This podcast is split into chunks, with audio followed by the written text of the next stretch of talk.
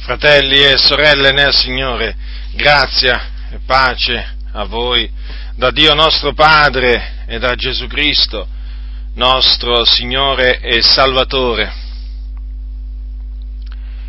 Dopo che Giuseppe morì, come anche dopo che morirono tutti i suoi fratelli e tutta quella generazione di israeliti, cioè di discendenti di Israele, i figlioli di Israele in Egitto moltiplicarono grandemente e sorse sopra l'Egitto un, un, nuovo faraone che non aveva conosciuto Giuseppe.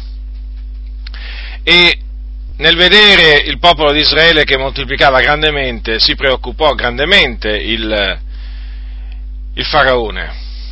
E quindi cominciò a opprimere gli israeliti. Gli egiziani, con a capo appunto Faraone, presero in avversione i figlioli di Israele. Li cominciarono a opprimere, a opprimere più non posso, e a imporgli lavori con asprezza, li ridussero in schiavitù praticamente. Il fatto è che più, che lo, più lo opprimevano e più il popolo moltiplicava. La schiavitù si fe dura, molto dura, e avvenne che gli israeliti gridarono a Dio e quelle grida salirono a Dio.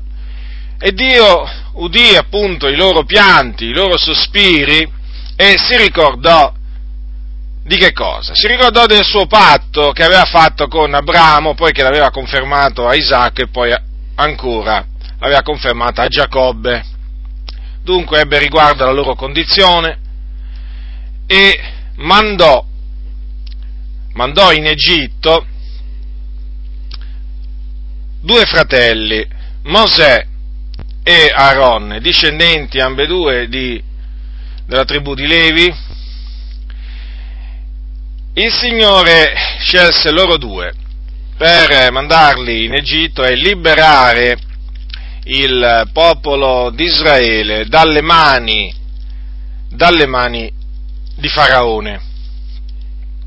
Il Signore aveva detto sin dall'inizio a Mosè che Faraone non l'avrebbe lasciati andare gli israeliti, si sarebbe rifiutato di lasciarli andare. E questo perché Dio gli avrebbe indurato il cuore. E difatti così avvenne. Quando Mosè e Aaron si presentarono davanti a Faraone con l'autorità divina, oltretutto non solo con la parola che Dio aveva rivelato a Mosè, ma anche con l'autorità di fare segni e prodigi.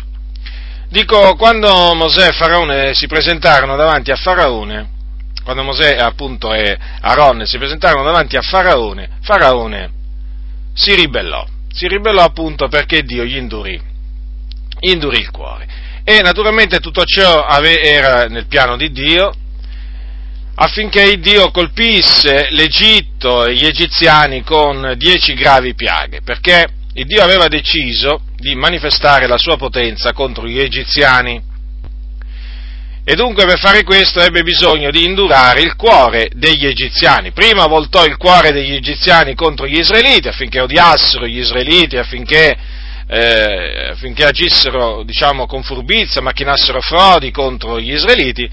E poi ecco che indurò il cuore degli egiziani affinché non lasciassero andare il, eh, il, popolo di Israele. Ma Dio manifestò la sua grande potenza con segni e prodigi e opere potenti umiliò profondamente eh, l'Egitto e gli egiziani, si fece conoscere agli egiziani con quelle potenti opere e alla decima piaga il Signore liberò, eh, liberò gli israeliti da quella eh, secolare schiavitù. Dopo 400 anni il popolo di Israele assaporò la libertà e il Signore li trasse fuori dal, dall'Egitto E la scrittura dice che il Signore gli fece fare un giro particolare per evitare che il popolo di fronte a una guerra si pentisse e tornasse in Egitto.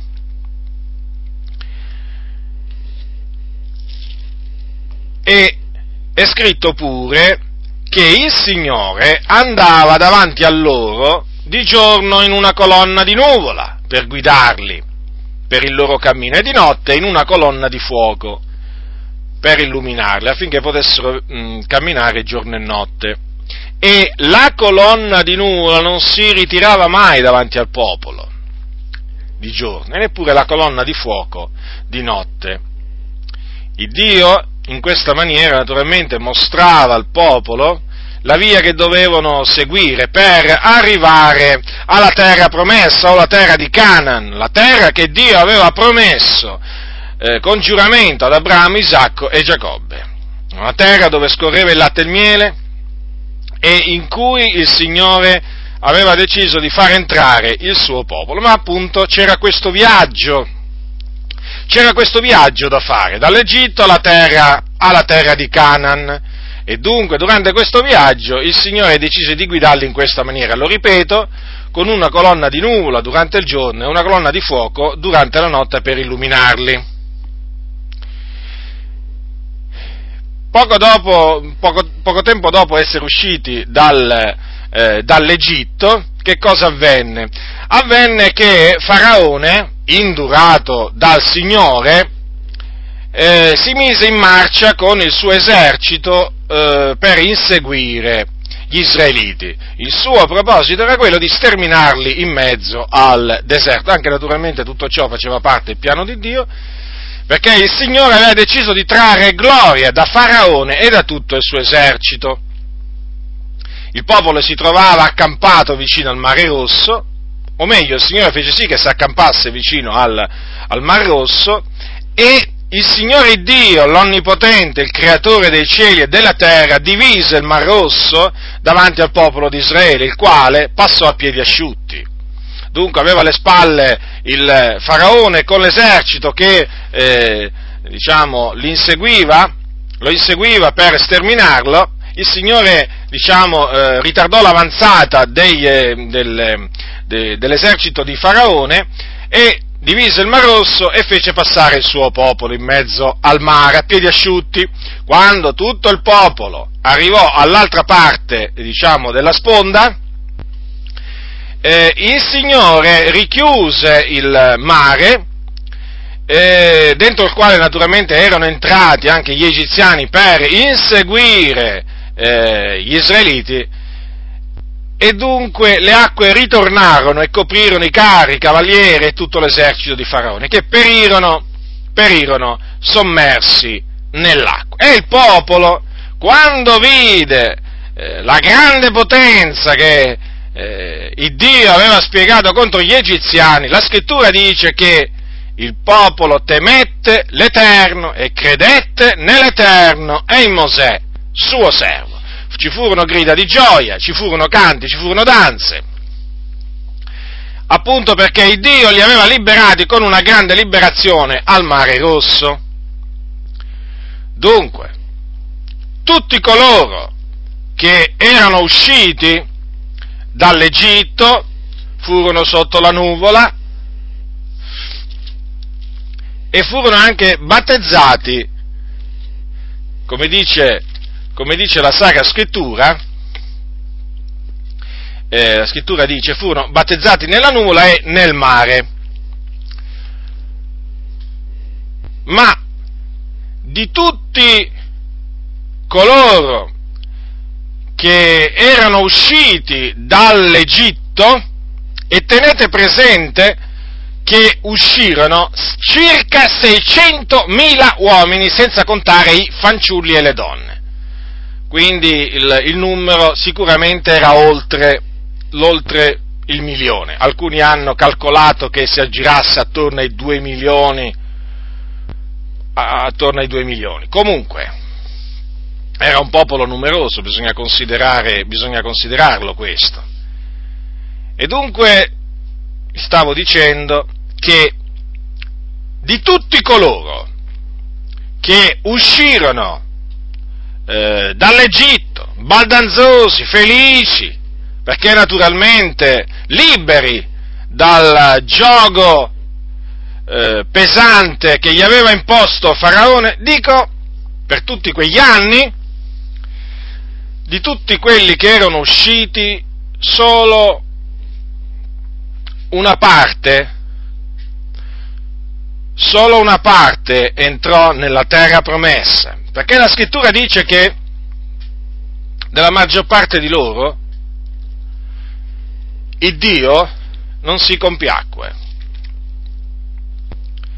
Ripeto, della maggior parte di loro il Dio non si compiacque, quindi la maggioranza, poiché furono atterrati nel deserto, quindi fatti perire nel deserto.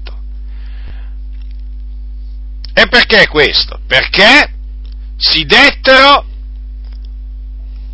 a vari peccati, si abbandonarono a fare ciò che non era gradito agli occhi di Dio, per cui il giudizio di Dio si abbatté su di loro. Ora prendete il capitolo 10 di Primo Corinzi, capitolo 10 della prima epistola di Paolo ai santi di Corinto. L'Apostolo Paolo dice, leggerò dal versetto 1 al versetto 13. Perché, fratelli, non voglio che ignoriate che i nostri padri furono tutti sotto la nuvola e tutti passarono attraverso il mare. E tutti furono battezzati nella nuvola e nel mare per essere di Mosè. Tutti mangiarono lo stesso cibo spirituale tutti bevvero la stessa bevanda spirituale perché bevevano dalla roccia spirituale che li seguiva e la roccia era Cristo. Ma della maggior parte di loro il Dio non si compiacque poiché furono atterrati nel deserto. Or queste cose avvennero per servire d'esempio a noi, onde non siamo bramosi di cose malvagie, come coloro ne furono bramosi. Onde non diventiate idolatri come alcuni di loro, secondo che è scritto, il popolo si sedette per mangiare e per bere, poi s'alzò per divertirsi. Onde non fornichiamo come taluni di loro fornicarono e ne caddero in, giorno, in un giorno solo 23.000. Onde non tentiamo il Signore come alcuni di loro lo tentarono e perirono morsi dai serpenti e non mormorate come alcuni di loro mormorarono e perirono colpiti dal distruttore. Or queste cose avvennero loro per servir d'esempio e sono state scritte per ammonizione di noi che ci troviamo agli ultimi termini dei tempi. Perciò chi si pensa di stare ritto, guardi di non cadere niuna tentazione vi ha colti che non sia stata umana, il Dio è fedele, non permetterà che siate tentati al di là delle vostre forze, ma con la tentazione vi darà anche la via d'uscirne, onde la possiate sopportare. Dunque, l'Apostolo Paolo, fariseo appunto di nascita, ebreo anche di nascita, che conosceva bene la legge e la storia del popolo di Israele, sospinto dallo Spirito Santo, ha detto queste parole. Ha detto queste parole che fanno chiaro riferimento, che fanno chiaro riferimento agli israeliti che uscirono dall'Egitto, i quali furono tutti sotto la nuvola, tutti passarono attraverso il mare, tutti furono battezzati nella e nel mare per essere di Mosè e tutti mangiarono. Vi ricordate, mangiarono la manna perché il Signore mandò loro la manna, poi bevvero, bevvero alla roccia, alla roccia di Orebbe perché il Signore fece scaturire dell'acqua dalla roccia. Ebbene, tutti costoro sperimentarono queste cose, tutti le sperimentarono ma c'è un ma qua, a cui bisogna prestare molta attenzione, perché non tutti coloro che uscirono entrarono poi nella terra promessa, perché, perché della maggior parte di loro Dio non si compiacque, in quanto furono atterrati nel deserto. Ora, fra breve esamineremo appunto questi, queste circostanze che riguardano il viaggio del popolo di Israele nel deserto, circostanze in cui Dio abbatté i suoi terribili giudizi sul suo popolo. Ma mi preme dire, prima di appunto cominciare questo breve esame, mi preme dirvi appunto quello che l'Apostolo Paolo ha detto a riguardo del fatto che la maggior parte di loro appunto fu atterrata nel deserto. L'Apostolo dice chiaramente che queste cose, e le vedremo fra, pre- fra breve queste cose, avvennero per servire d'esempio a noi. Per quale ragione? Qual è lo scopo? Affinché noi non siamo bramosi di, colo- di cose malvagie, come appunto eh, diversi israeliti furono bramosi di cose malvagie. Quindi il Dio ha fatto sì che quelle cose avvenissero affinché rimanessero come un esempio nel corso delle generazioni. E queste cose quindi ci servono a noi, ci servono ad esempio, dobbiamo prestare molta attenzione a quello che avvenne a coloro che furono bramosi di cose malvagie, dobbiamo prestare molta attenzione e dobbiamo essere presi dal timore di Dio nel leggere quello che avvenne a quegli israeliti. Poi non solo, c'è scritto che queste cose sono state scritte per ammonizione di noi. Quindi non, so, non solo sono avvenute per servire d'esempio a noi, ma anche sono state scritte per ammonizione di noi. Il Dio ha voluto che fossero scritte. Certo, se uno considera che cosa Dio ha voluto che fosse scritto, e lo vedremo fra breve, uno potrebbe dire, ma come? A che cosa serve tutto ciò? Serve, serve. Queste cose servono per ammonirci, sono un chiaro ammonimento per noi.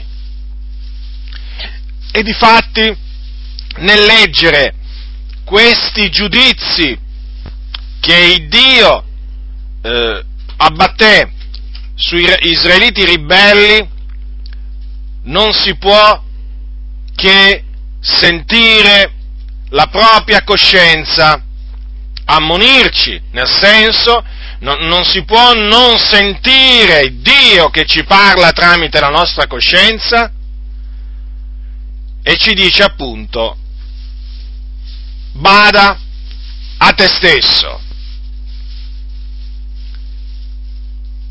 Ora Paolo comincia col dire onde non diventiate idolatri come alcuni di loro, secondo che è scritto il popolo si sedette per mangiare e per bere, poi s'alzò per divertirsi.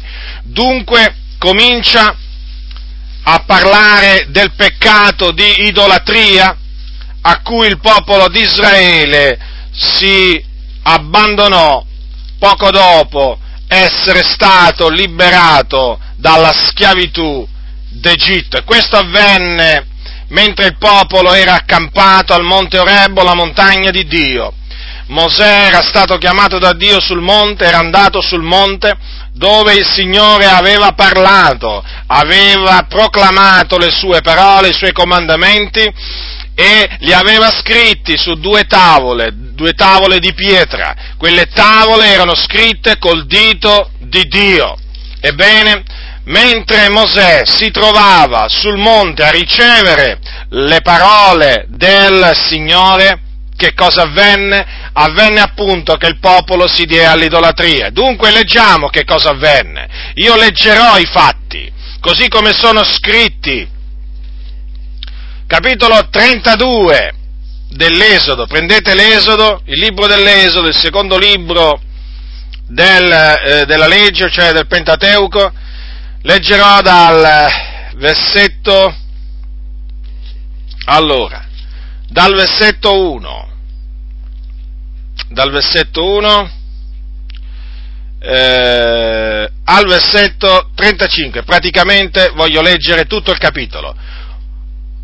Ora il popolo, vedendo che Mosè tardava a scendere dal monte, si radunò intorno ad Aronne e gli disse, Orsù, facci un Dio che ci vada dinanzi, poiché quanto a Mosè, a questo uomo, che ci ha tratto dal paese d'Egitto, non sappiamo che ne sia stato.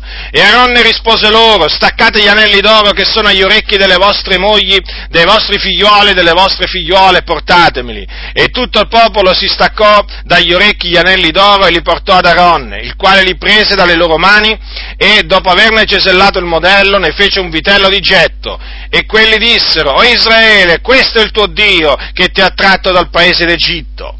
Quando Aronne vide questo, eresse un altare davanti ad esso e fece un, un, bando che diceva, domani sarà festa in onore dell'Eterno. E l'indomani quelli si levarono di buon'ora, offrirono olocausti e recarono dei sacrifici di azioni di grazie. E il popolo si adagiò per mangiare e bere e poi si alzò per divertirsi. E l'Eterno disse a Mosè, va, scendi perché il tuo popolo che hai tratto dal paese d'Egitto si è corrotto, si sono presto sviati dalla strada che io avevo loro ordinato di seguire morire, si sono fatti un vitello di getto.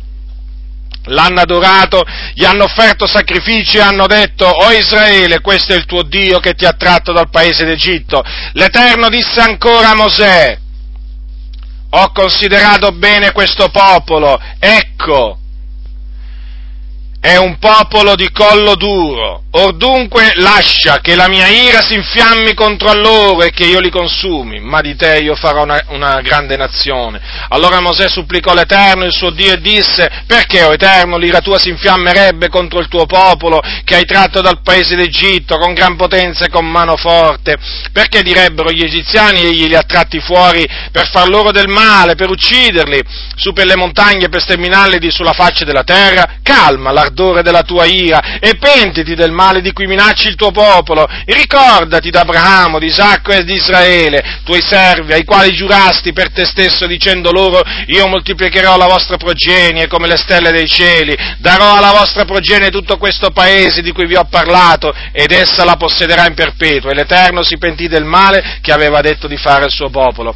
Allora Mosè si voltò e scese dal monte con le due tavole della testimonianza nelle mani, tavole scritte da i lati di qua e di là, le tavole erano opera di Dio e la scrittura era scrittura di Dio, incisa sulle tavole. Or Giosuè, udendo il clamore del popolo che gridava, disse a Mosè, sode un fragore di battaglia nel campo. E Mosè rispose, questo non è né grido di vittoria né grido di vinti, il clamore che io odo è di gente che canta. E come fu vicino al campo, vide il vitello e le danze, e l'ira di Mosè si infiammò, ed egli gettò dalle mani le tavole e le spezzò a piede del monte, poi prese il vitello che quelli avevano fatto, lo bruciò col fuoco, lo ridusse in polvere e sparse la polvere sull'acqua e la fece bere ai figlioli di Israele. E Mosè disse ad Aronne, che t'ha fatto questo popolo che gli hai tirato addosso un sì gran peccato? Aronne rispose, l'ira del mio Signore non si infiammi, tu conosci questo popolo e sai che è inclinato al male. Essi mi hanno detto, facci un Dio che ci vada dinanzi, poiché quanto a Mosè, a quest'uomo che ci ha tratti dal paese d'Egitto, non sappiamo che ne sia stato. E io ho detto loro, chi ha dell'oro se lo levi di dosso, essi me l'hanno dato, io l'ho buttato nel fuoco e ne è venuto fuori questo vitello. Quando Mosè vide che il popolo era senza freno e che Aronne lo aveva lasciato sfrenarsi, esponendolo all'obbrobrio dei suoi nemici, si fermò all'ingresso del campo e disse, chiunque per l'Eterno venga a me, e tutti i figlioli di Levi si radunarono presso a lui, ed egli disse loro, così dice l'Eterno, l'Iddio di Israele, ognuno di voi si metta la spada al fianco, passate e ripassate nel campo, da una porta all'altra adesso, e ciascuno uccida il fratello, ciascuno l'amico, ciascuno il vicino. I figlioli di Levi eseguirono l'ordine di Mosè, e in quel giorno caddero circa tremila uomini. Or Mosè aveva detto consacratevi oggi all'Eterno, anzi ciascuno si consacri a prezzo del, pop- del proprio figliuolo e del proprio fratello, onde l'Eterno vi impartisca una benedizione. L'indomani Mosè disse al popolo, voi avete commesso un gran peccato, ma io ora salirò all'Eterno, forse otterrò che il vostro peccato vi sia perdonato. Mosè dunque tornò all'Eterno e disse, ahimè, questo popolo ha commesso un gran peccato, si è fatto un Dio d'oro, non di meno perdona ora il loro peccato se no, de cancellami dal tuo libro che hai scritto. E l'Eterno rispose a Mosè, colui che ha peccato contro di me, quello cancellerò dal mio libro. Or va, conduci il popolo dove t'ho detto, ecco il mio angelo andrà dinanzi a te, ma nel giorno che verrò a punire io li punirò del loro peccato. E l'Eterno percosse il popolo perché esso era l'autore del vitello che Aronne aveva fatto. Dunque il popolo di Israele, preso dall'impazienza, non vedendo ritornare Mosè, che fece? Che pensò male di fare? Pensò di farsi un vitello e dunque si recò da Aaronne. Considerate, andò da Aaronne, il fratello di Mosè, di cui Dio peraltro si era usato per eh, liberare il popolo, il popolo di Israele dall'Egitto e naturalmente Aaronne lo lasciò sfrenare perché acconsentì a fare un Dio, cioè un vitello d'oro e lo fece appunto con l'oro che gli portarono gli israeliti. E a questo, a questo vitello il popolo naturalmente rese il culto e Dio si indignò profondamente, grandemente, fu provocato ad ira con quell'idolo Considerate quel popolo che aveva visto grandi segni, prodigi, opere potenti, che aveva visto il mare, un mare dividersi davanti a loro, che avevano visto, eh, avevano visto proprio eh, il mare dividersi, avevano camminato in mezzo al mare a piedi asciutti, vedendo proprio il mare a destra e a sinistra, proprio come eh, diciamo un muro, eh? ebbene quello stesso popolo si fece un vitello vitello d'oro e disse questo è il tuo Dio che ti ha tratto dal paese d'Egitto. Ma sembrano cose incredibili, Sembrano, sembra tutto ciò qualcosa di incredibile, eppure è qualcosa che è avvenuto realmente. Un popolo che aveva, eh, aveva peraltro sentito la voce di Dio, l'aveva sentita la voce tonante sul monte Sinai, tanto veramente che aveva implorato aveva implorato Mosè affinché fosse lui a parlare col Signore, perché era una voce veramente che, eh, terribile, molto, molto forte. Ebbene dico, un popolo, un popolo eh, che era stato, diciamo, testimone di questa grande manifestazione della potenza di Dio, ma oltre anche della bontà di Dio, perché fu una manifestazione della bontà di Dio, della fedeltà di Dio, la liberazione dal, dal, dalla schiavitù d'Egitto e poi appunto i segni che seguirono nel deserto, ebbene quel popolo si dette all'idolatria, lasciò la fonte, la rocca della loro, della loro salvezza per appunto farsi un vitello d'oro, un'immagine, un'immagine di getto, una scultura. E Dio si indignò grandemente e lo voleva sterminare a questo popolo, ma in virtù dell'intercessione di Mosè il Signore non lo sterminò non lo sterminò. E considerate che in un altro passo, sempre della legge, c'è scritto che il Dio, il Dio era fortemente adirato anche contro Aronne, tanto che lo voleva sterminare, ma anche lì Mosè intercedette per suo fratello. Dunque il Signore, eh, diciamo in virtù dell'intercessione che fece Mosè, non sterminò il, il suo popolo, ma comunque lo punì. Dopo che Mosè eh, rientrò al campo, e naturalmente spezzò le tavole della legge, appunto ci furono 3.000 uomini che caddero per ordine di Dio, perché eh, disse così dice l'Eterno, il Dio di Israele. Infatti lo disse questo, questo comando a quelli che si erano messi dalla sua parte e sterminarono 3.000 uomini. E poi, come avete visto, anche c'è scritto che l'Eterno percosse il popolo perché esso era l'autore del vitello che Aronne aveva fatto. Ora, l'Apostolo Paolo, a distanza di tanti anni, dice a noi, dice a noi, figliuoli di Dio, eh, di stare attenti al fine di non diventare idolatri come alcuni di loro. Ora, l'idolatria è, qualche, è un'opera della carne che noi dobbiamo eh, fuggire. Infatti è scritto fuggite l'idolatria. Dice, eh, dice Giovanni, figlioletti, guardatevi dagli idoli. Ora, l'idolatria, l'idolatria da che il peccato è entrato nel mondo è sempre stata diffusa, eh, molto, molto diffusa e eh, l'idolatria si manifesta naturalmente, noi lo sappiamo benissimo come si manifesta l'idolatria, con eh, immagini, sculture che appunto vengono definite sacre da coloro che rendono il culto a queste immagini e a queste sculture, che non sono altro che, che idoli, perché la Sacra Scrittura vieta, il Dio ha vietato nel suo secondo comandamento, di farci sculture, immagini alcune che sono lassù nei cieli, qua giù sulla terra o sotto, o sotto la terra. Leggiamo eh, nel libro dell'Esodo, queste sono parole di Dio, sono eh, appunto il secondo comandamento.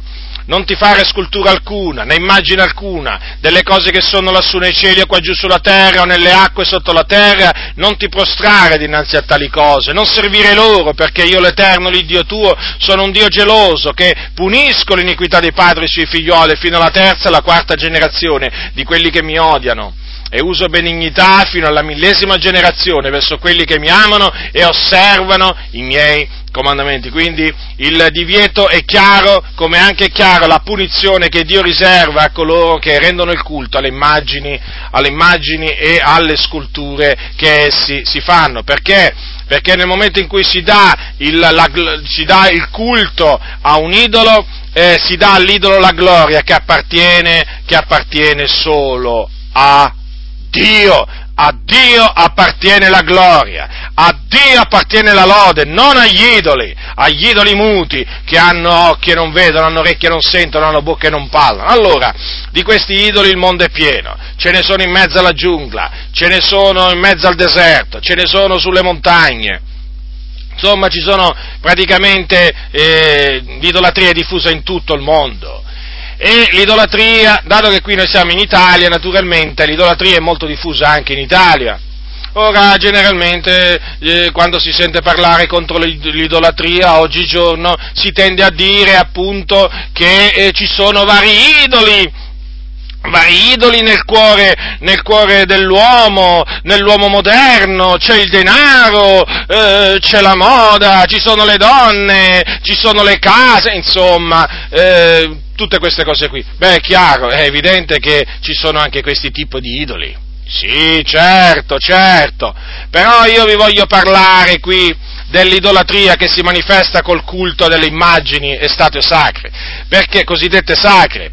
Perché, vedete, qui l'Apostolo Paolo è proprio a quello, che, a proprio a questa idolatria che si, che si riferisce. Comunque fermo restando che naturalmente qualsiasi cosa che diventa un idolo, è, è chiaro, è un idolo e da qui bisogna guardarsi, ma qui mi voglio concentrare sull'idolatria appunto che si manifesta con immagini state sacre. Allora viviamo in una nazione che si dice cristiana, ora questa è una nazione invece pagana, questa è una nazione pagana perché in questa, in questa, in questa nazione c'è appunto eh, la sede eh, la sede della, della, della, Chiesa Cattolica Romana, che è chiamata Santa Cattolica Apostolica Romana, insomma, c'ha tanti di quei titoli, eh, però eh, in effetti eh, non è né Chiesa, non è né Apostolica, non è nemmeno Santa, è romana? Ma sì, possiamo, potremmo pure dire che è romana, ecco, c'è solo questo di vero, che è romana perché ha la sede a Roma però per il resto è una falsa chiesa, è una, eh, è una chiesa tra, diciamo, eh, che eh, ha, fatto, ha, fatto, del, pagan, diciamo, del cristianesimo eh, un diciamo, marcimonio. E poi non solo, eh, è riuscita a eh, camuffare eh, il, il, una forma di paganesimo appunto con, con diciamo, un vestito, il vestito del cristianesimo e tanta gente pensa che la religione cattolica romana sia religione cristiana, ma quando non è assolutamente eh, cristianesimo, il cattolicesimo non è cristianesimo, perché tra le altre cose il cattolicesimo insegna l'idolatria, fomenta l'idolatria, incoraggia l'idolatria, è un dato di fatto. Fratelli nel Signore, non mi sto inventando niente, basta uscire fuori dalla porta in qualsiasi paese, in questa nazione, in qualsiasi città eh, e fare pochi metri per vedere statue per vedere statue, crocifissi, eh, statue rappresentanti Maria, questa o quell'altra cappelletta piena di quello, di quell'altro cosiddetto santo protettore. Insomma, in questa nazione eh, ci sono veramente tanti e tanti idoli. Ora, tutti coloro che rendono il loro culto a queste immagini, a queste statue, sono degli idolatri. Allora, noi, come popolo di Dio, riscattato dal presente secolo malvagio, dobbiamo badare a noi stessi affinché non diventiamo idolatri, cioè non diventiamo come, come sono loro. E in particolar modo mi riferisco a tutti quei fratelli, a tutte quelle sorelle che vengono dal cattolicesimo. Sappiate che le immagini, le, le, le statue, le medaglie, eh, quadri, tutto quello che ha a che fare con il culto ai cosiddetti santi, con il culto a Maria, agli angeli, sono idoli e di questi idoli vi dovete sbarazzare, non importa se sono di oro, d'argento, di ferro, di legno, di marmo, di pietra, di terra, non importa, vi dovete sbarazzare immediatamente nel caso, nell'eventualità voi possedeste ancora qualche rimasuglio. Di questi idoli, dovete sbarazzarvi immediatamente perché sono cose in abominio a Dio. Non si scherza col peccato. Il peccato è peccato, non lo si deve accarezzare, non lo si deve coccolare, lo si deve riprovare. L'idolatria è uno di questi peccati. Dunque, fratelli e sorelle nel Signore, che venite dal cattolicesimo, magari siete convertiti da poco, ma magari potreste essere pure convertiti anche da, da un po' di tempo. Magari nessuno vi ha detto che fine devono fare quelle statue quelle immagini di Maria e di altro che voi avete a casa o magari nel vostro giardino. E allora ve lo dico io. Prendeteli, eh, fateli a pezzi e poi buttateli via. Buttateli via perché sono delle opere morte, sono delle opere morte. Ora, eh, oggigiorno dal pulpito purtroppo, da molti pulpiti non si sente parlare contro, eh, eh, contro questi idoli della Chiesa Cattolica Romana, perché eh, c'è una paura terribile della Chiesa cattolica romana.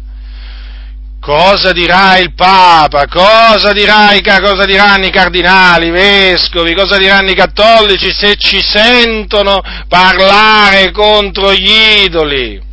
Si scateneranno, si scatenerà di nuovo una persecuzione contro di noi e quindi per evitare la persecuzione stiamo zitti, stiamo zitti non facciamoci sentire.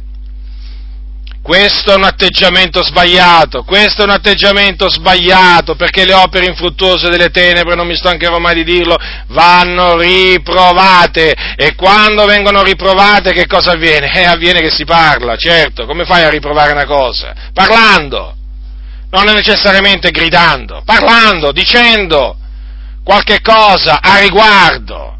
E oggi va detto, a riguardo di tutte queste immagini e statue della Chiesa Cattolica Romana di cui siamo circondati in questa nazione, che sono idoli, in abominio a Dio, e che coloro che gli rendono il culto, non importa quale, quale servizio, quale culto gli rendono, non importa come lo chiamano, è un culto, è un servizio.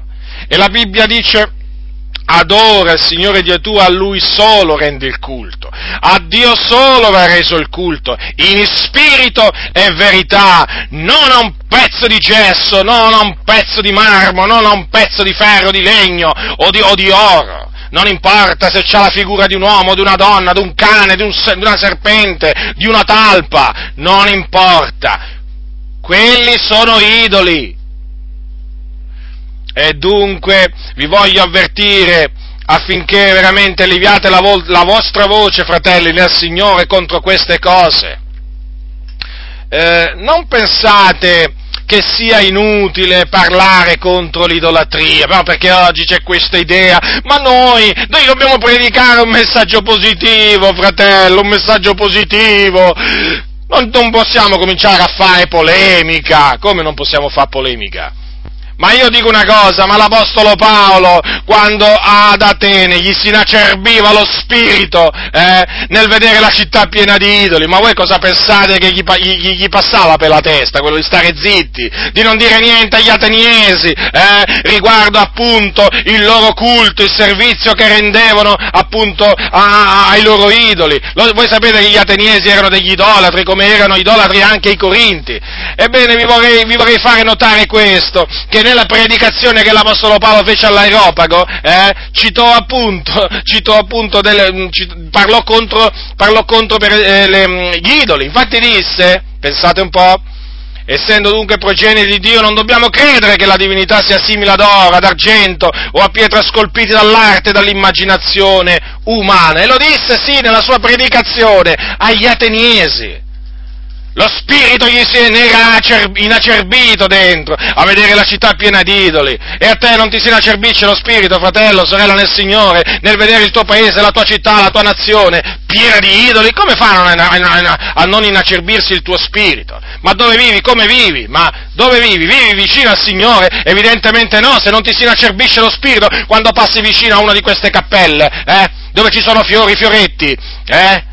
Dove c'è di tutto, eh, che vengono tenute così bene, dove dentro c'è un idolo, ma non, te, non senti qualcosa dentro di te, non senti veramente un disagio, un, un, turbamento, non senti lo spirito che ti si inacerbisce come all'Apostolo Paolo ad Atene?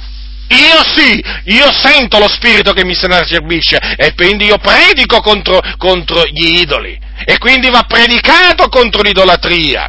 Va detto che queste cose fatte da mano d'uomo, diciamo, non sono dei, che sono idoli. Vanno dette queste cose, gli apostoli le hanno dette. Ora stavo dicendo appunto che oggi non parlano, oggi molti pastori, molti pastori non predicano contro l'idolatria. Ecco perché vi dicevo, citano generalmente questi tipi di idoli e non questi altri idoli. E poi, e poi se li citano, oh, si guardano bene si guardano bene eh, dal dire l'immagine di Maria, la statua di Maria, della Madonna di qua, della Madonna di là. No, eh, non devono essere menzionate queste parole, come non deve essere menzionato naturalmente il nome della Santa Chiesa Apostolica Romana Chiesa. E certo, perché?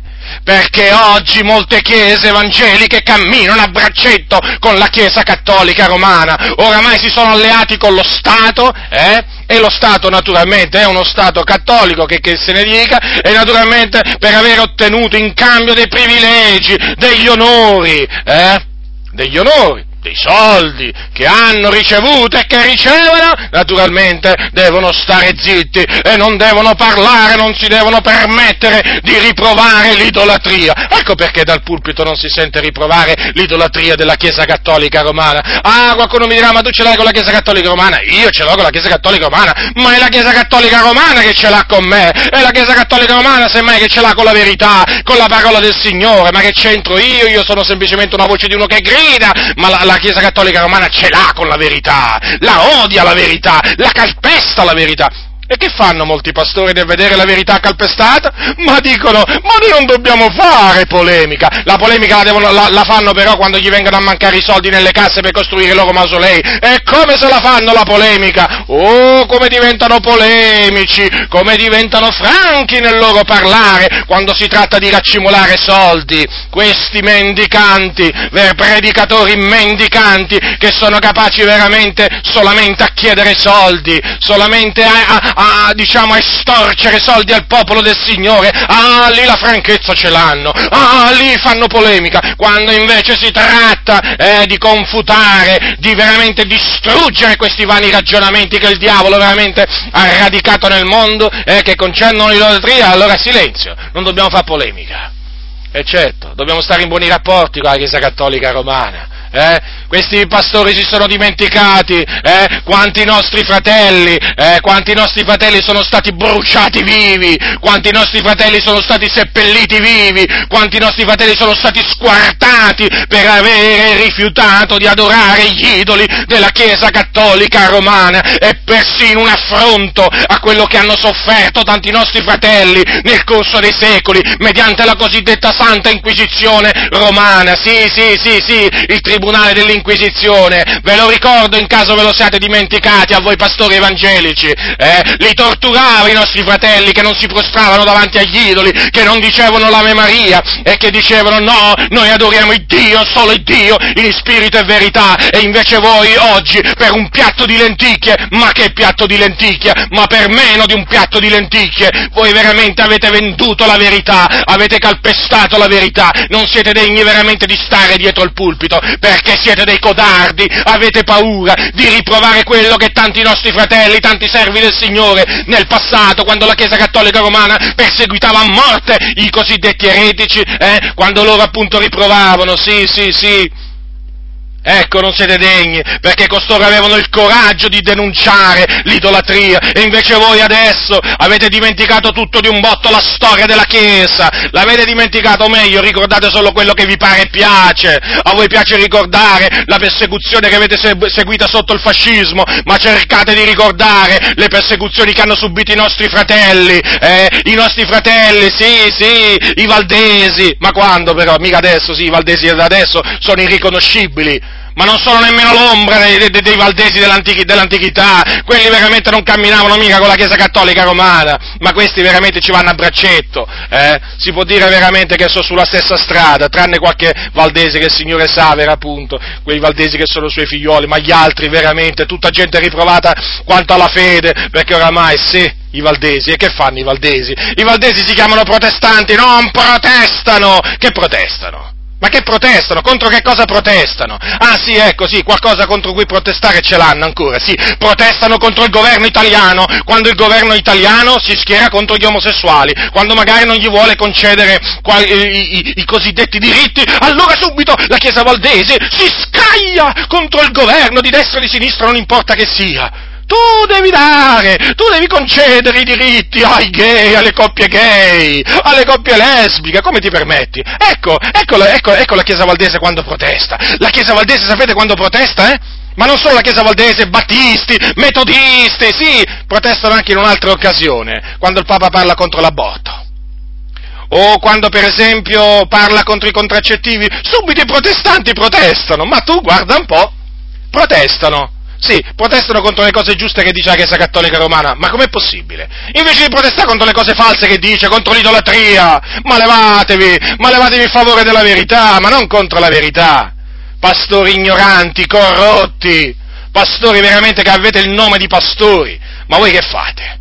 Ma che fate? Pascete voi stessi, curate i vostri interessi, non il gregge eh? pastori protestanti che protestate veramente contro, contro, le affermazioni giuste, invece di protestare contro l'idolatria della Chiesa Cattolica Romana. Ma perché non protestate contro l'Ave Maria, contro le statue, contro questi pellegrinaggi, con, contro tutte queste forme di idolatria e superstizione della Chiesa Cattolica Romana? No, eh? Quelle no, eccetto, eccetto, quelle no, perché altrimenti qua si rischia grosso.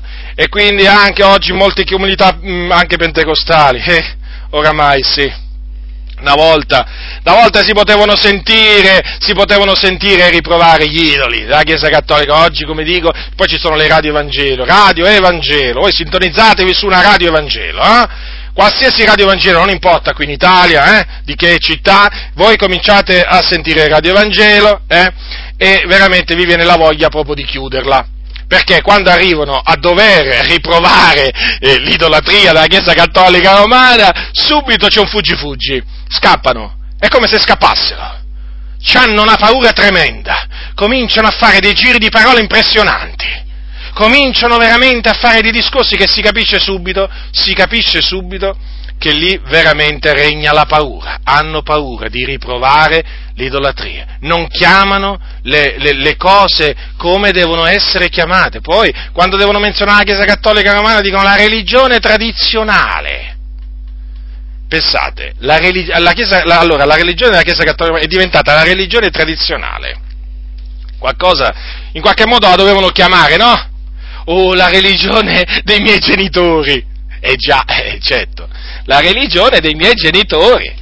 Ho abbandonato la religione dei miei genitori, sono stata allevata o sono stato allevato seguendo i principi della religione dei miei genitori o dei miei padri. Qual è questa religione? Non si sa.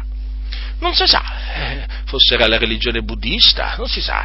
Quella induista, quella musulmana, non si sa. è la religione dei miei padri. Ma ditelo chiaramente, codardi, che è la religione della Chiesa Cattolica Romana. Ma ditelo, non abbiate paura. È proprio vero, la paura degli uomini costituisce un laccio. E io queste cose le voglio dire, le voglio denunciare al pari dell'idolatria, perché sono delle ipocrisie, ma sono delle cose che nessun, guarda, guardate, nessun credente può sopportare questo modo d'agire. Nessun vero credente può sopportare questo modo d'agire. Perché? Basta considerare che l'idolatria è un'opera del diavolo, che il diavolo la diffonde, la incoraggia, la, la, la, la fa difendere, la fa giustificare. Poi si vedono eh, quelli che si dicono la luce del mondo che non fanno luce per niente, cioè praticamente le tenebre avanzano e loro è come se non ci fossero ma opponete, ma opponetevi stre- strenuamente a queste opere delle tenebre, tra cui appunto l'idolatria, ma fatelo per amore della verità, ma l'amate la verità, sì o no? Ma la verità, quando si ama, la si difende. Ora, la verità cosa dice Dio e Spirito? E quelli che l'adorano bisogna che l'adorino in spirito e verità. La menzogna che cosa dice? La menzogna è insegnata, prendiamo in questo caso, eh, dalla Chiesa Cattolica Romana, perché naturalmente viene insegnata pure dai buddisti, dagli induisti e da così via. Ma siamo in questa nazione, naturalmente, a maggioranza cattolica. Che dice la menzogna insegnata appunto dal Catechismo della Chiesa Cattolica Romana? Che quelli non sono idoli, le statue della Madonna, degli angeli, di Sant'Antonio, di San Paolo, cioè, no, quelli non sono idoli, quelle sono immagini e, eh, sacre, sculture sacre a cui va resa devozione. Ora questa è una menzogna, è, è un attacco alla verità, sapete. E quindi chi ama la verità è chiamato a difendere la verità. E come si difende la verità stando zitti? Non mi pare. Gli apostoli parlavano, Gesù parlava. Qui è diffuso un mutismo generale a riguardo. Dunque si deve dire con ogni chiarezza le cose come stanno. A quel tempo c'erano gli idoli d'Astarte, eh, di Malcolm, eh, di Baal, oggi ci sono le statue di Maria, di Sant'Antonio da Padova, di San Gennaro, della Madonna dell'Arco e di altri. Ecco, Cambia il nome, sempre idoli si tratta, ma bisogna fare i nomi. Il Signore nella sua parola ha fatto i nomi di questi idoli, sapete? Leggete, leggete l'Antico Testamento e vi renderete conto come il Signore mica aveva paura di, di fare i nomi di, di questi idoli. E perché dovremmo avere paura noi? Perché? Paura magari di qualche persecuzione da parte della Chiesa Cattolica Romana? E perché bisogna avere paura della persecuzione? A me non risulta che dobbiamo avere paura della persecuzione. A me risulta semmai che ci dobbiamo compiacere nella persecuzione, ma non avere paura della persecuzione e neppure dei persecutori. Gesù ha detto non temete coloro che uccidono il corpo ma non possono uccidere l'anima. Dobbiamo temere invece colui che può far perire il corpo e l'anima nella genna, che può uccidere pure e gettare in quel luogo. Invece oggi, eh sì, oggi invece, sapete, vale il detto appunto, non temete colui che può uccidere e gettare il corpo e l'anima nella genna, non temetelo temete piuttosto gli uomini, temete piuttosto gli uomini che possono uccidere, che non possono uccidere, eh, diciamo, l'anima, possono uccidere il corpo, temete gli uomini. È questo, ormai, ormai i credenti leggono la Bibbia all'incontrario, all'incontrario, la Bibbia dice una cosa, loro ne leggono un'altra, e di fatti è così. Ora, come si fa a non dire che questi pastori ci hanno paura? Eh? Come, come, come si fa a non dire che questi pastori qua, eh, del pieno Evangelo, ripieni di Spirito Santo, che invocano lo Spirito Santo, la guida dello Spirito Santo. Come si fa a dire che non hanno paura? Eh? Quando non li si sente mai riprovare l'idolatria in maniera chiara e netta in questa nazione. Ma io dico una cosa, ma ascoltatemi voi pastori, ma se un'anima vi viene, vi viene a dire, ma che cos'è la statua della Madonna che c'è vicino a casa mia? Voi che cosa gli dite? Che è un'immagine sacra? O gli dite che è un idolo? Allora, se a quello gli dite che è un idolo, perché non lo dovete dire dal pulpito? Fate il nome, no? Così i fratelli sanno da quali idoli si devono guardare. Com'è facile fare il nome dell'idolo del denaro? Com'è facile fare il nome dell'idolo dello sport? O di qualche altro idolo? Eh, è molto facile. Eh sì, eh sì. Quando si tratta però di fare il nome degli idoli della Chiesa Cattolica Romana, subito viene la tremarella, la tremarella, viene la tremarella. E che sono costoro? I pentecostali li chiamavano i tremolanti, ma questi sono tremolanti in un altro, in un altro all'inizio li chiamavano tremolanti perché sotto la potenza di Dio, eh? erano sotto la potenza di Dio, e allora tremavano, il che può avvenire. Invece questi sono tremolanti perché, perché tremano dinanzi alla, a, agli uomini, dinanzi ai cardinali, dinanzi ai papi, hanno paura del Papa. Pensate un po', di un uomo. Che cos'è il Papa? È un uomo. Comanda un regno, comanda una chiesa, la chiesa cattolica romana, ci hanno paura, ci hanno paura, incute paura. Ecco perché non parlano contro l'idolatria. È duro il mio parlare, non mi importa, ma è la verità. È ora che questi pastori si sveglino. È ora che questi pastori si sveglino dal letargo in cui sono caduti. È ora di denunciare questa idolatria come facevano, come facevano molti riformatori. E queste cose erano chiamati gli iconoclasti, no? Calvino e altri. Iconoclastia capito? Distruggevano, a quel tempo veramente proprio le andavano a distruggere le statue e le immagini sacre. Noi naturalmente, attenzione, ve lo ripeto, non dobbiamo andare a distruggere i santuari della Chiesa Cattolica Romana, eh? Quando vedete le statue in giro lasciatele là, tranquilli, cioè, quello pensa il Signore a farlo li distruggerà lui eh, gli idoli e le immagini della Chiesa Cattolica Romana, però naturalmente noi dobbiamo fare un'altra cosa, noi dobbiamo riprovare appunto e mettere in guardia e mettere in guardia i fratelli dall'idolatria e naturalmente anche i cattolici romani da questi idoli e digli ai cattolici romani, invece di andargli a dire Gesù ti ama eh, al cattolico, andategli a dire convertiti dagli idoli all'Iddio vivente e vero, perché questo era il messaggio degli apostoli. Considerate gli apostoli fratelli nel Signore, ricordatevi che vissero in un, in un periodo di forte idolatria, Atene era piena, l'antica Grecia era piena di idoli, Corinto era pieno di idoli, c'erano tempi di idoli a Corinto, eh? ad Atene c'erano idoli, ad Efeso, nella provincia dell'Asia c'erano idoli dappertutto. Gli apostoli vissero in un periodo eh, dove l'idolatria era molto diffusa e da qui si spiega anche il fatto eh, appunto eh, delle ammonizioni dell'Apostolo Paolo tra cui appunto c'è questa qua, onde non diventiate idolatri, perché abbiamo visto che il Signore punì gli idolatri, ricordatevi che gli idolatri non erediteranno il regno di Dio, e tra gli idolatri ci sono naturalmente anche gli avari, che sono quelli che amano il denaro, quindi cessano di essere contenti delle cose che hanno perché si mettono a servire Mammone, anche questi sono idolatri naturalmente, bisogna guardarsi, lo ripeto, anche da questa, da questa forma di idolatria, ma andiamo avanti, la Bibbia dice, onde non fornichiamo come taluni di loro fornicarono e ne caddero in un giorno solo 23.000. Ora andiamo a vedere, andiamo a vedere nel, nel libro dei numeri appunto questo episodio a cui appunto Paolo eh, si riferisce, lo troviamo scritto al capitolo 25 dei numeri. Allora, si legge quanto segue, dal versetto 1, allora dal versetto 1, eh, dal versetto 1 leggerò al allora, versetto 9. Ora Israele era stanziato a Sittim e il popolo cominciò a darsi all'impurità con le figliole di Moab. Essi invitarono il popolo ai sacrifici offerti ai loro dei e il popolo mangiò e si prostrò dinanzi agli dei di quelle. Israele si unì a Balpeore e l'ira dell'Eterno si accese contro Israele. L'Eterno disse a Mosè, prendi tutti i capi del popolo e falli appiccare davanti all'Eterno in faccia al sole, affinché l'ardente ira dell'Eterno sia rimossa da Israele.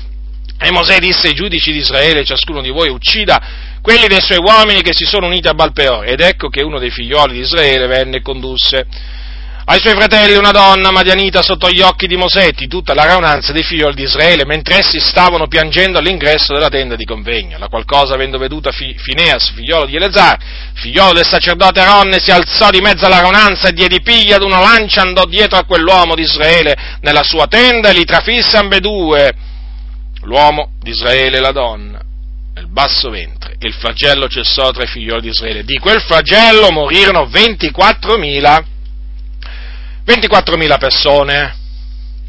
Eh, ora, è molto chiaro qua, delle donne straniere, eh, poi come vedremo furono suggestionate da Balaam, si unirono carnalmente agli israeliti quindi commisero fornicazioni gli israeliti con queste donne e non solo, queste donne eh, trascinarono gli israeliti a eh, mangiare delle cose sacrificate agli idoli. E il popolo poi si prostrò pure dinanzi a, a quegli idoli. E naturalmente l'ira di Dio si accese contro Israele, anche in questo caso, e ci fu uno sterminio. In tutto 24.000 24.000 persone. Eh, ora, qualcuno probabilmente dice, ma hai fatto un errore, qui c'è scritto 23.000 in primo Corinzi, no, non è un errore, si suppone che quei 23.000 citati da Paolo siano, diciamo, senza appunto il restante dei mille che si suppone siano i capi del popolo che furono fatti appiccare davanti all'Eterno, quindi 23.000 più, più 1000. Ora, cosa c'è scritto qua? Che ci fu un flagello, mandato da Dio naturalmente, contro gli israeliti che si erano dati alla fornicazione. Dunque, anche in questo caso ci fu un severo giudizio di Dio. La fornicazione è un rapporto carnale con una donna, è il rapporto carnale con una donna che non sia la propria moglie. Quindi il rapporto carnale con la propria fidanzata, rapporto carnale con una prostituta, comunque un rapporto carnale illecito eh, la scrittura dice che ogni altro peccato che l'uomo commette, queste sono parole dell'Apostolo Paolo, sempre ai Corinzi, ogni altro peccato che l'uomo commette è fuori del corpo, ma il fornicatore pecca contro il proprio corpo. E dato che il nostro corpo è il Tempio dello Spirito Santo e che quindi appartiene a Dio e non appartiene a noi stessi, e noi dobbiamo glorificare eh, il Dio nel nostro corpo perché siamo stati comprati a prezzo, noi dobbiamo fuggire la fornicazione. I fornicatori non erediteranno, non erediteranno il regno di Dio. Dunque, fratelli nel Signore, come dice la scrittura, fuggite la fornicazione. È un peccato grave la fornicazione come lo è quello dell'idolatria e Dio giudica i fornicatori, sapete? Eh, certamente, certamente eh, Dio è paziente e talvolta il suo giudizio non è immediato. Talvolta sì e talvolta no. Dipende naturalmente quello che il Signore ha deciso di fare, come, come operare. Una cosa è certa, se il giudizio di Dio non piomba immediatamente, allora il Signore dà il tempo di ravvedersi a quel credente che ha commesso fornicazione. Se, ma se non, si, se non si ravvede, allora il giudizio di Dio si abbatterà contro di lui. E il giudizio di Dio può essere una grave malattia, incurabile, e naturalmente finanche la morte, perché coloro che fanno queste cose sono degni di morte agli occhi agli occhi del Signore. E sia chiaro che la Sacra Scrittura dice che sia, eh, cioè la, la, la Sacra Scrittura dice che con alcuno che chiamandosi fratello, ma è fornicatore come anche idolatra, non ci si deve mettere, non ci si deve mischiare, lo ripeto, non ci si deve mischiare, non ci dobbiamo mischiare con nessuno che chiamandosi fratello sia, tra le altre cose, o un fornicatore o un idolatra. Eh, ecco dunque perché, per esempio, faccio un esempio per quanto riguarda appunto chi si chiama fratello dell'idolatra, ecco perché siamo contro l'ecumenismo con la Chiesa Cattolica Romana, perché i cattolici romani hanno, sono un tempio di idoli, noi siamo il tempio dello Spirito Santo, loro sono un tempio di idoli perché hanno innalzato i loro idoli nel loro cuore, è l'idolo di Maria, di San Francesco, di Sant'Andrea e così via. Dunque non c'è comunione. Ah, loro si chiamano fratelli. Ah, dicono siamo tutti fratelli. Allora, si chiamano fratelli ma sono idolatri. La Bibbia che dice di non mischiarci con costoro. È molto semplice il discorso, non dobbiamo neppure mangiare con costoro. Eh, per dire. Allora, che bisogna fare? Darci l'ecumenismo? Eh, così non sia, ci metteremo con gli infedeli e quindi l'ecumenismo va, eh, va, evitato appunto perché ci si metterebbe con persone che si dicono fratelli ma sono idolatri. Per quanto riguarda la fornicazione, se uno si dice fratello, eh, ma è un fornicatore, con lui non bisogna avere niente a che fare, la Chiesa lo deve espellere, perché la Bibbia dice togliete il malvagio di mezzo a voi stessi. lo deve espellere, nella speranza, lo deve espellere dal, dal, mezzo dell'assemblea, nella speranza naturalmente che il Signore gli dia di ravvedersi. Ma non può, non può tenerselo in mezzo, in mezzo a sé la, la Chiesa. Eh, uno che si chiama fratello ma è, ma è, un fornicatore, perché un po' di lievito fa lievitare tutta la pasta, poi anche altri saranno incoraggiati a commettere lo stesso peccato, devono essere presi dei provvedimenti immediati e naturalmente in base a quello che dice la Sacra Scrittura c'è questa appunto espulsione appunto per chi si rende colpevole di fornicazione. Ora, anche in questo caso, come nel caso precedente, con rammarico devo constatare, devo constatare che oggi si sente predicare contro la fornicazione spirituale anziché piuttosto che contro la, eh, cioè contro la fornicazione spirituale, anzi, anziché contro, piuttosto che contro la fornicazione ma, fisica. Eh, anche qui perché eh, diciamo che la fornicazione, diciamo, il discorso sulla fornicazione spirituale è, un discorso che tocca di meno del, di quello contro la fornicazione fisica, ecco perché molti pastori optano appunto per parlare della fornicazione spirituale. Invece oggi è proprio un tempo in cui è così tanto diffusa la fornicazione, sono così tanto incoraggiati oggi, soprattutto i giovani, a commettere fornicazione, eh? Che veramente eh, non, si può, non, non, si può, stare zitti. Eh, c'è un motivo in più per levare la voce contro la fornicazione in mezzo alla Chiesa peccato che è molto diffuso eh, in, mezzo chiese, in, mezzo alle chiese, evangeliche. E contro questo peccato bisogna levare la voce, perché, perché i fornicatori non erediteranno il regno di Dio. Non importa se uno parla in lingue, cioè i doni dello Spirito Santo, i fornicatori non erediteranno il regno di Dio. Al Signore non importa proprio niente quanto uno parla in lingue, eh, non importa proprio niente quanti doni uno ha ricevuto.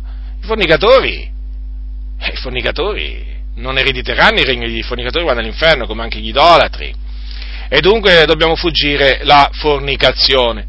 E naturalmente, eh, ricollegandomi sempre appunto a quello che ho detto poco fa, c'è sempre una ragione per cui appunto eh, oggi dal pulpito non si sente parlare contro qualche cosa, perché vedete fratelli, se c'è una ragione per cui si sente parlare a favore di una cosa, ci sarà anche una ragione per cui non si sente parlare contro una cosa. Facciamo un esempio così almeno comprendete meglio. Perché oggi dal pulpito è molto, è molto facile a favore, parlare a, a, favore della decima? Eh certo, perché c'è la sete di denaro, eh? sete di potere, insomma, mettete tutto assieme, sete di denaro, sete di potere, quello è un mix terribile.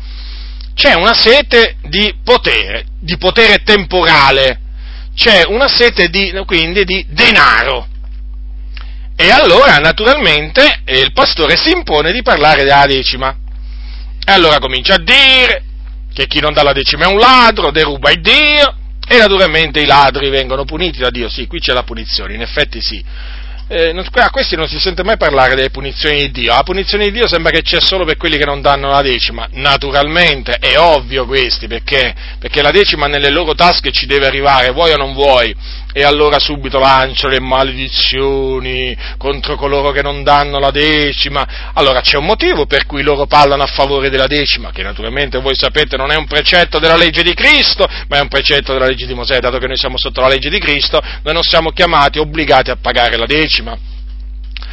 Ora, c'è una ragione evidente, no? C'è una sete di denaro proprio.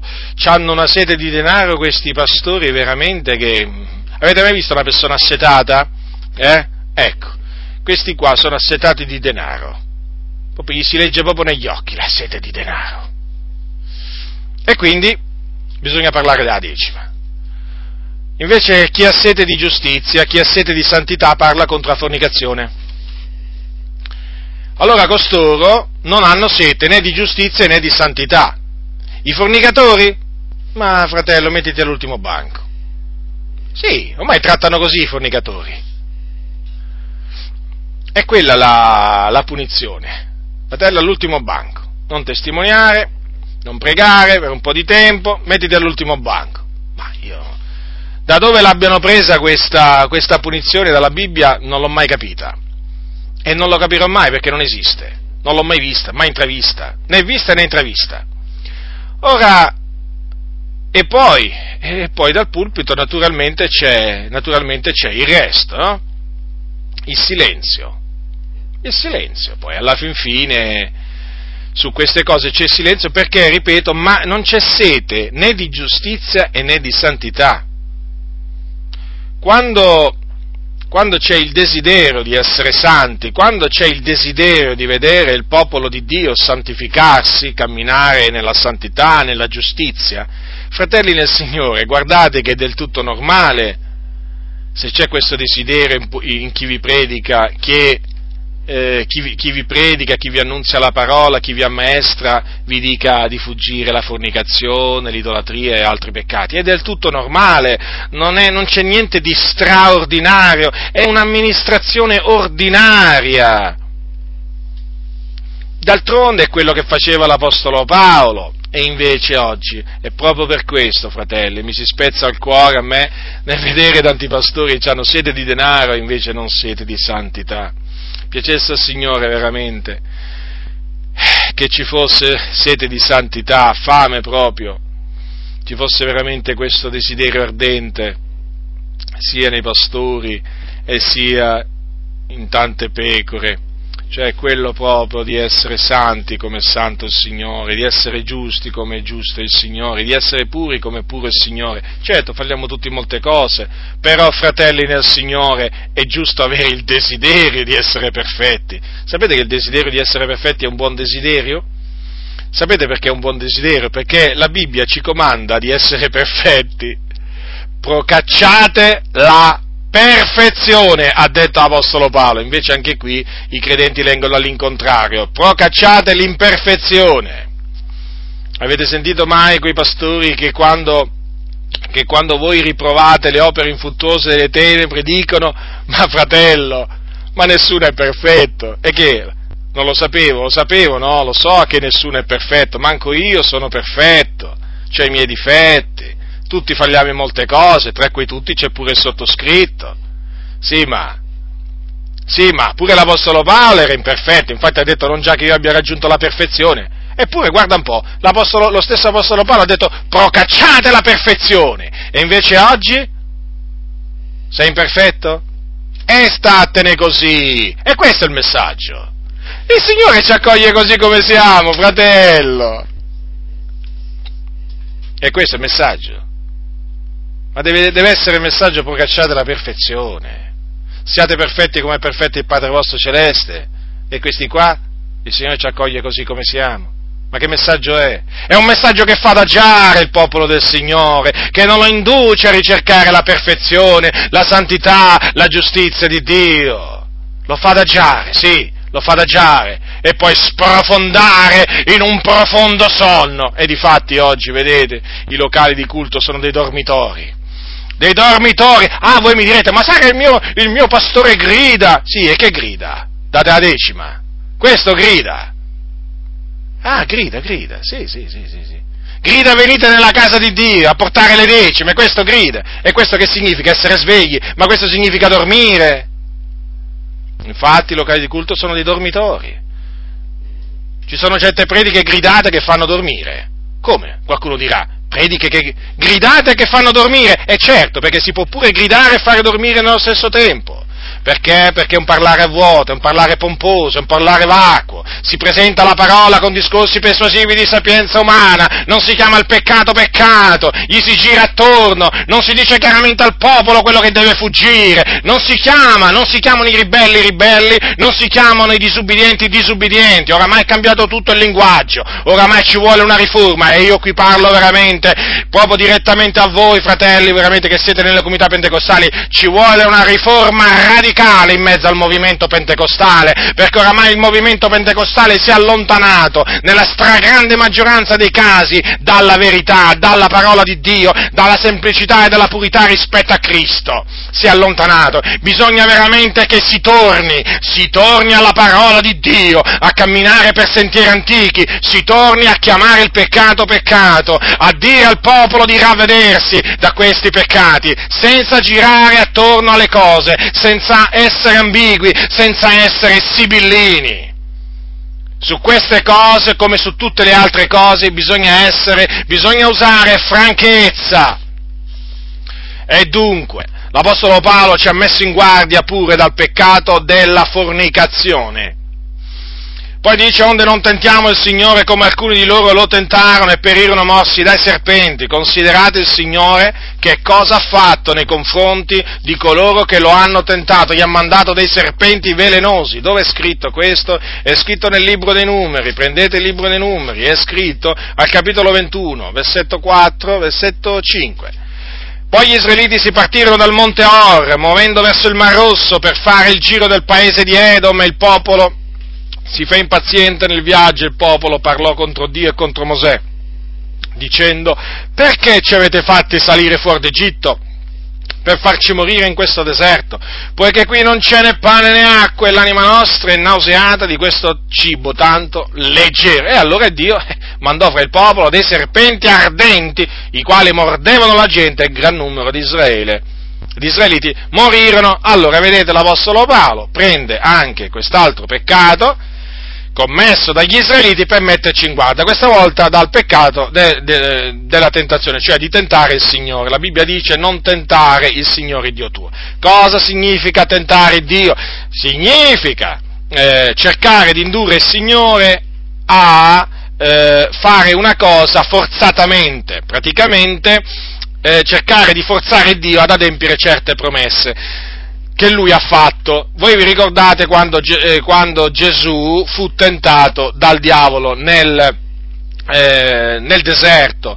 Eh, tra, eh, vi ricordate che cosa disse il diavolo a Gesù a un certo punto quando lo menò sul pinnacolo del Tempio? È scritto, allora, eh, allora è scritto, allora, capitolo 4 dal versetto 5 di Matteo al versetto 7. Allora il diavolo lo menò seco nella santa città e lo pose sul pinnacolo del tempio e gli disse, se tu sei figlio di Dio, gettati giù, poiché sta scritto, egli darà ordine ai suoi angeli intorno a te ed essi ti porteranno sulle loro mani, che talora tu non urti col piede contro una pietra. Gesù gli disse, egli altresì scritto, non tentare il Signore Dio tuo. Dunque è un comando quello di non tentare eh, il Dio.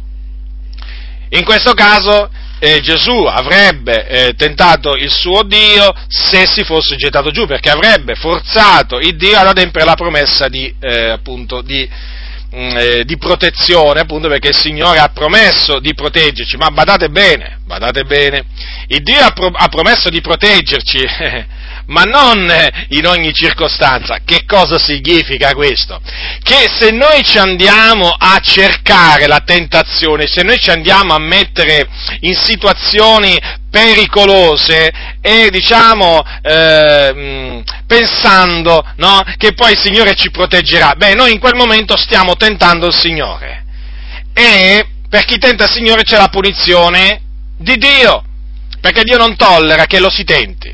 Voi sapete che in America ci sono dei gruppi pentecostali, ci sono dei, mm, diciamo, sia trinitariani che antitrinitariani, che sapete che fanno? Praticano il, il cosiddetto eh, serpent handling, cioè eh, il, il, maneggiamento dei, dei serpenti sono chiamati maneggiatori dei serpenti. E che fa questa gente? Questa gente quando va al culto, chiamiamolo culto, eh, come, come, si può chiamare? Eh, vabbè, chiamiamolo culto, va, dove si cantano, eh, dove danzano pure, e fanno una cosa particolare. Durante il culto prendono i serpenti in mano, no? a un certo punto no? il predicatore che fa? Ha delle scatole sul pulpito eh, e prende appunto, apre queste scatole e prende dei serpenti a sonagli comincia a prenderle lui e poi a distribuirli ai credenti, talvolta anche a donne anziane.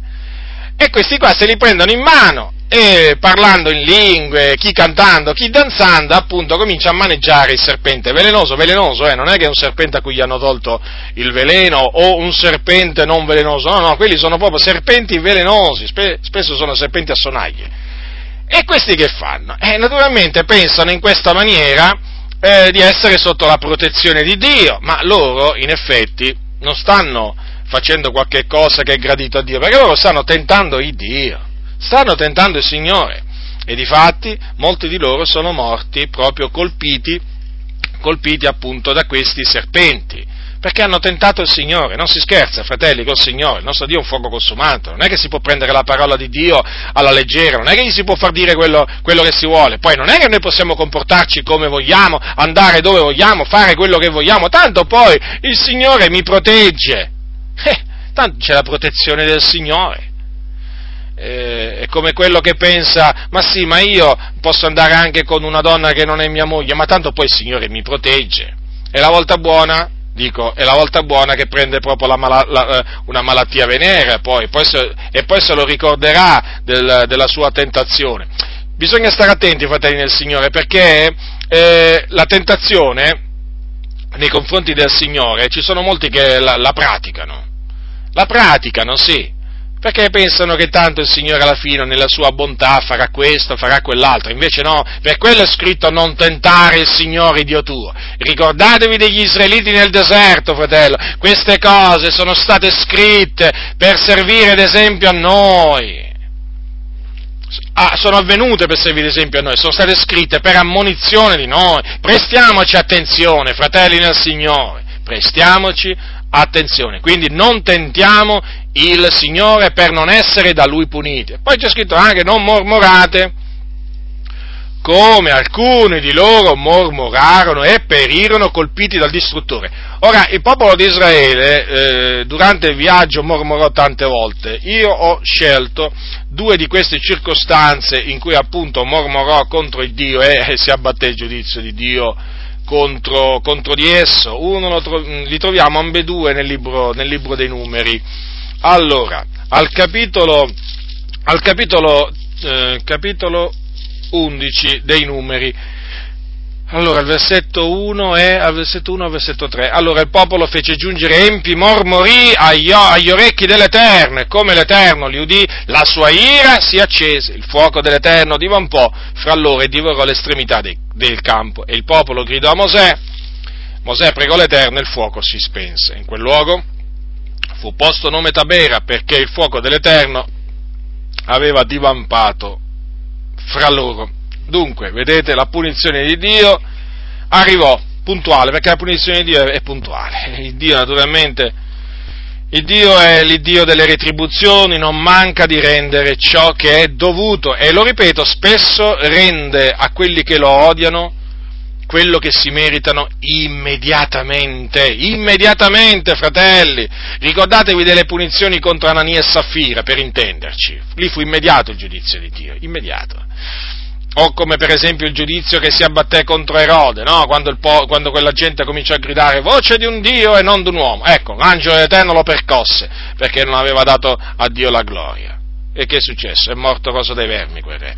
Allora, vedete in questo caso il giudizio di Dio contro quelli che mormorarono contro Dio, cioè parlarono contro Dio. Poi c'è un altro esempio.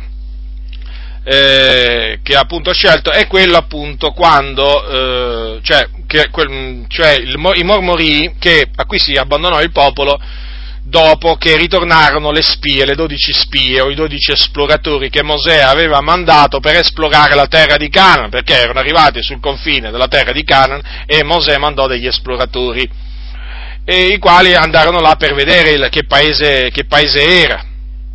E questi tornarono naturalmente con della frutta, presa appunto, raccolta in quel, in quel paese, che era un bel paese, eh, un paese dove scorreva il latte e il miele, eh, e, e, poi naturalmente ritornarono però con delle parole eh, sconfortanti. E, infatti, quando tornarono dopo 40 giorni, che cosa è successo? È successo che dieci di questi esploratori eh, cominciarono a mormorare. E sì, perché eh, cominciarono a dire delle, delle, parole contro il Signore eh, e facevano capire alla gente fecero capire alla gente che, siccome che in quel paese avevano visto i giganti, eh, non avrebbero già mai potuto, eh, diciamo, conquistare quel paese, perché c'erano proprio i giganti. E quindi eh, screditarono, eh, screditarono il, il, paese dinanzi, eh, dinanzi agli occhi eh, dinanzi agli occhi, agli occhi, del popolo. E naturalmente tutto il popolo cominciò a dare in alte grida, a piangere e a mormorare, a mormorare a mormorare contro, contro il Dio.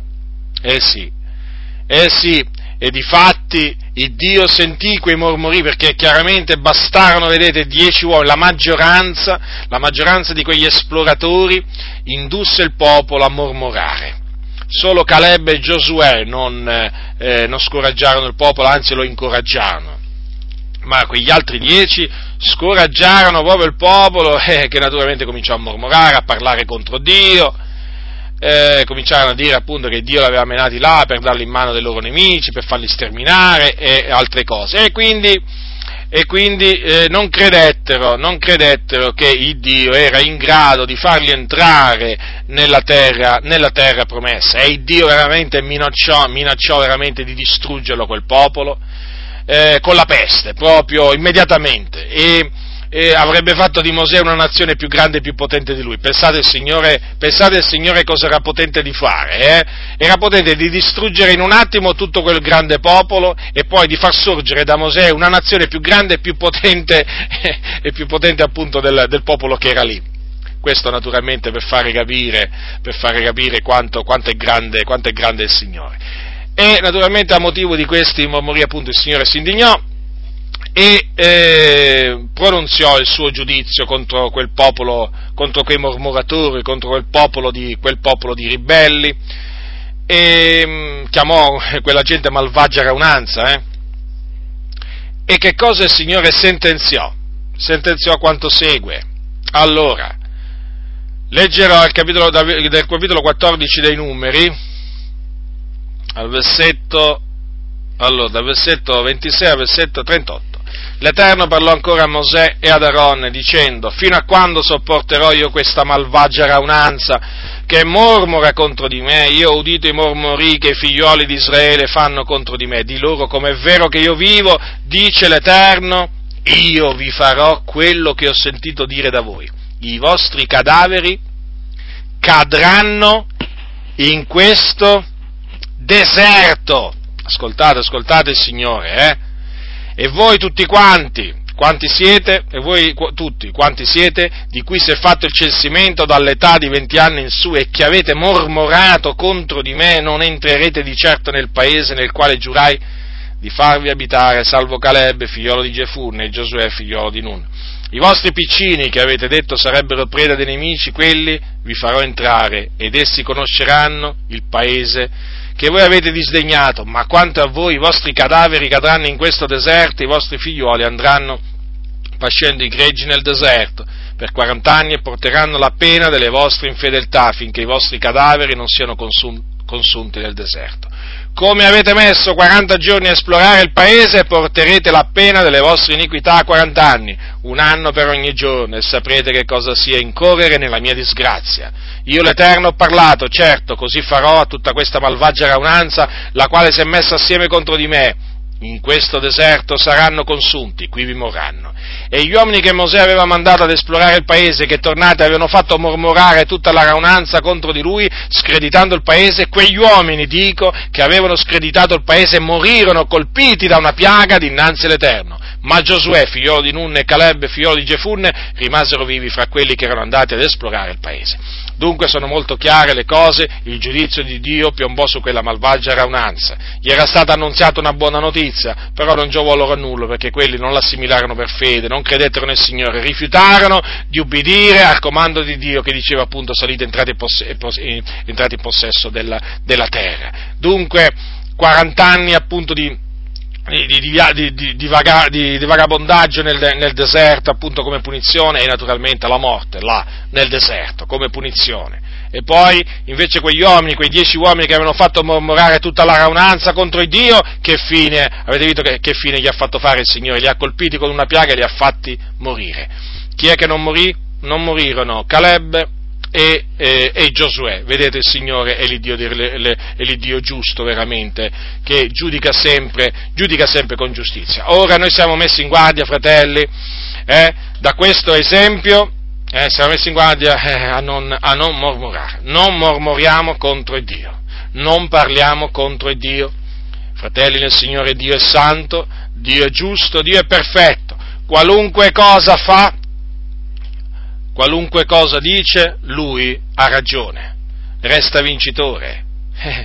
resta vincitore, noi siamo niente, fratelli, noi siamo polvere e cenere, noi siamo un fiato, noi siamo un vapore che appare per un po' di tempo e poi svanisce, ecco che cosa siamo.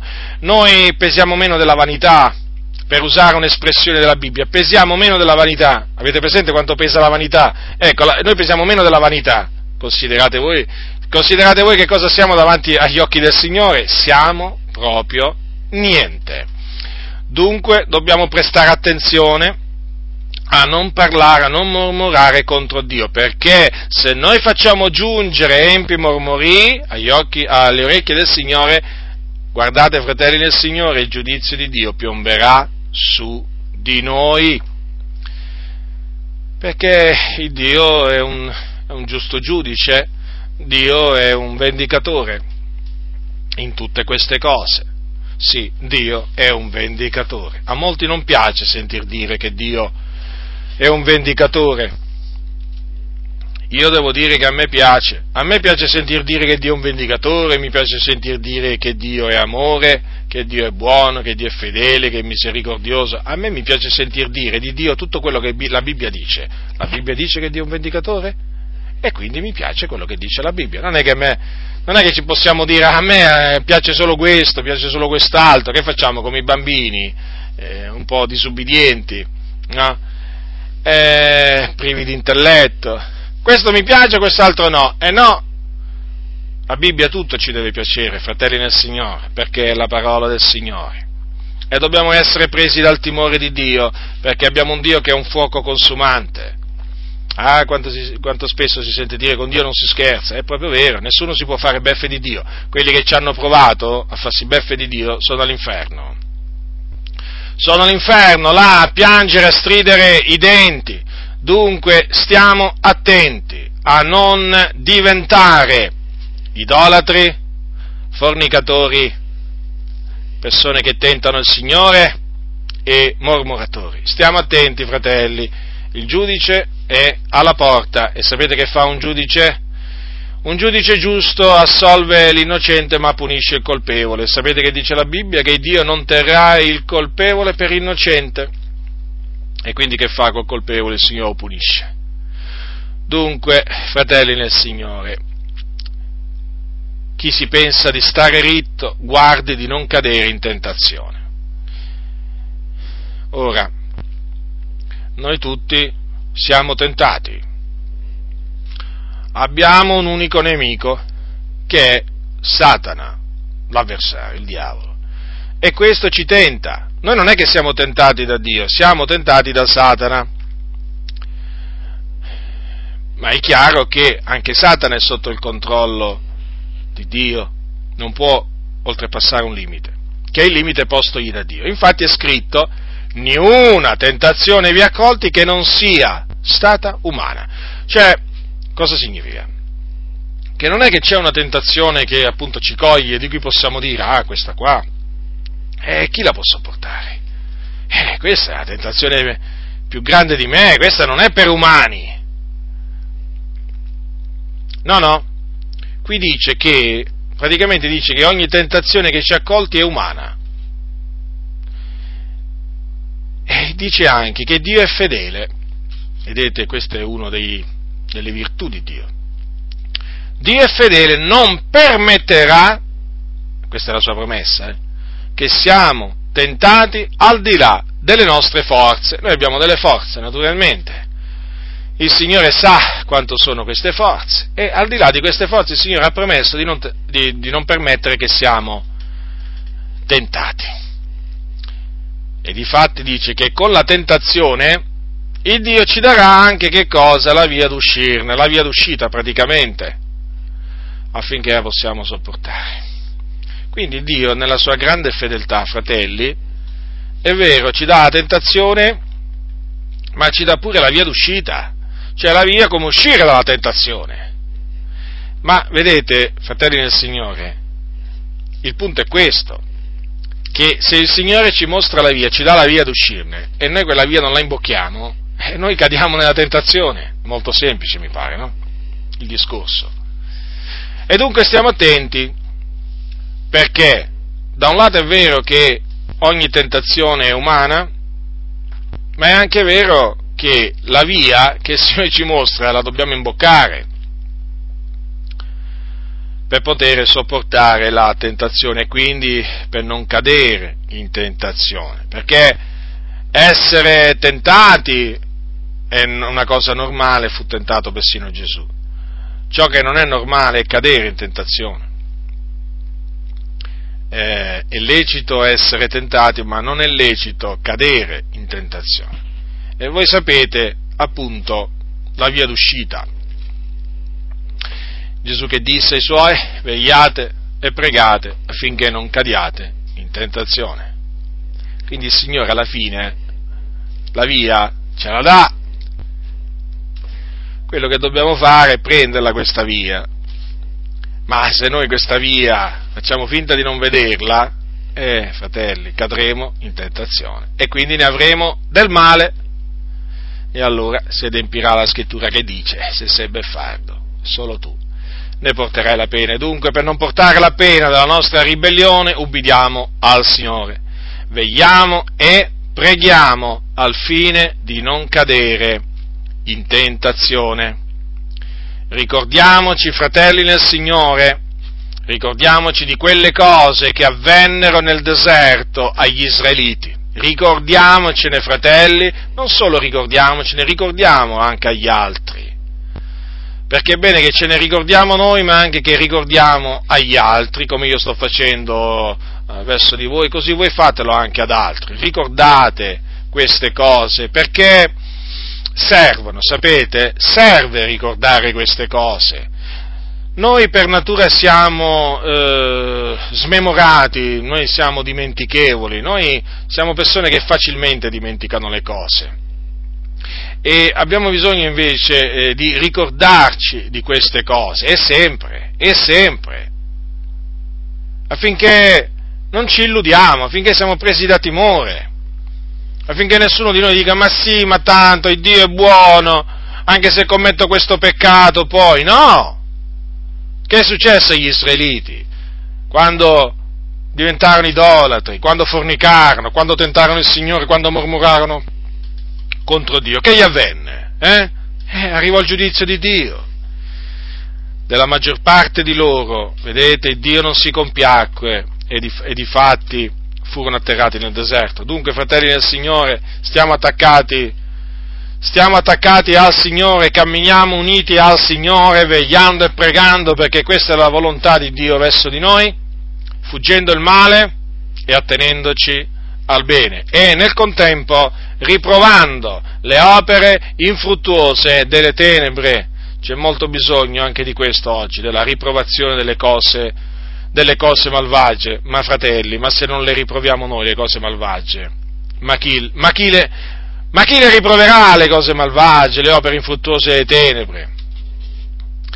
Quindi alziamo la nostra voce a guisa di tromba per eh, far sentire in mezzo a questa generazione storta e perversa eh, quello che Dio dice di queste opere, delle opere infruttuose delle tenebre. Ma quanto a noi, fratelli del Signore, camminiamo nella luce per poter arrivare fino alla fine di questo cammino e arrivare alla fine e poter dire poi come disse l'Apostolo Paolo, osservato la fede, ho combattuto il buon combattimento, sì c'è un buon combattimento, il buon combattimento della fede, la buona guerra, quindi camminiamo nella luce per eh, poter arrivare veramente fino alla fine nella fede e poi in quel giorno ereditare la corona della vita che il Signore ha promesso a quelli che lo amano.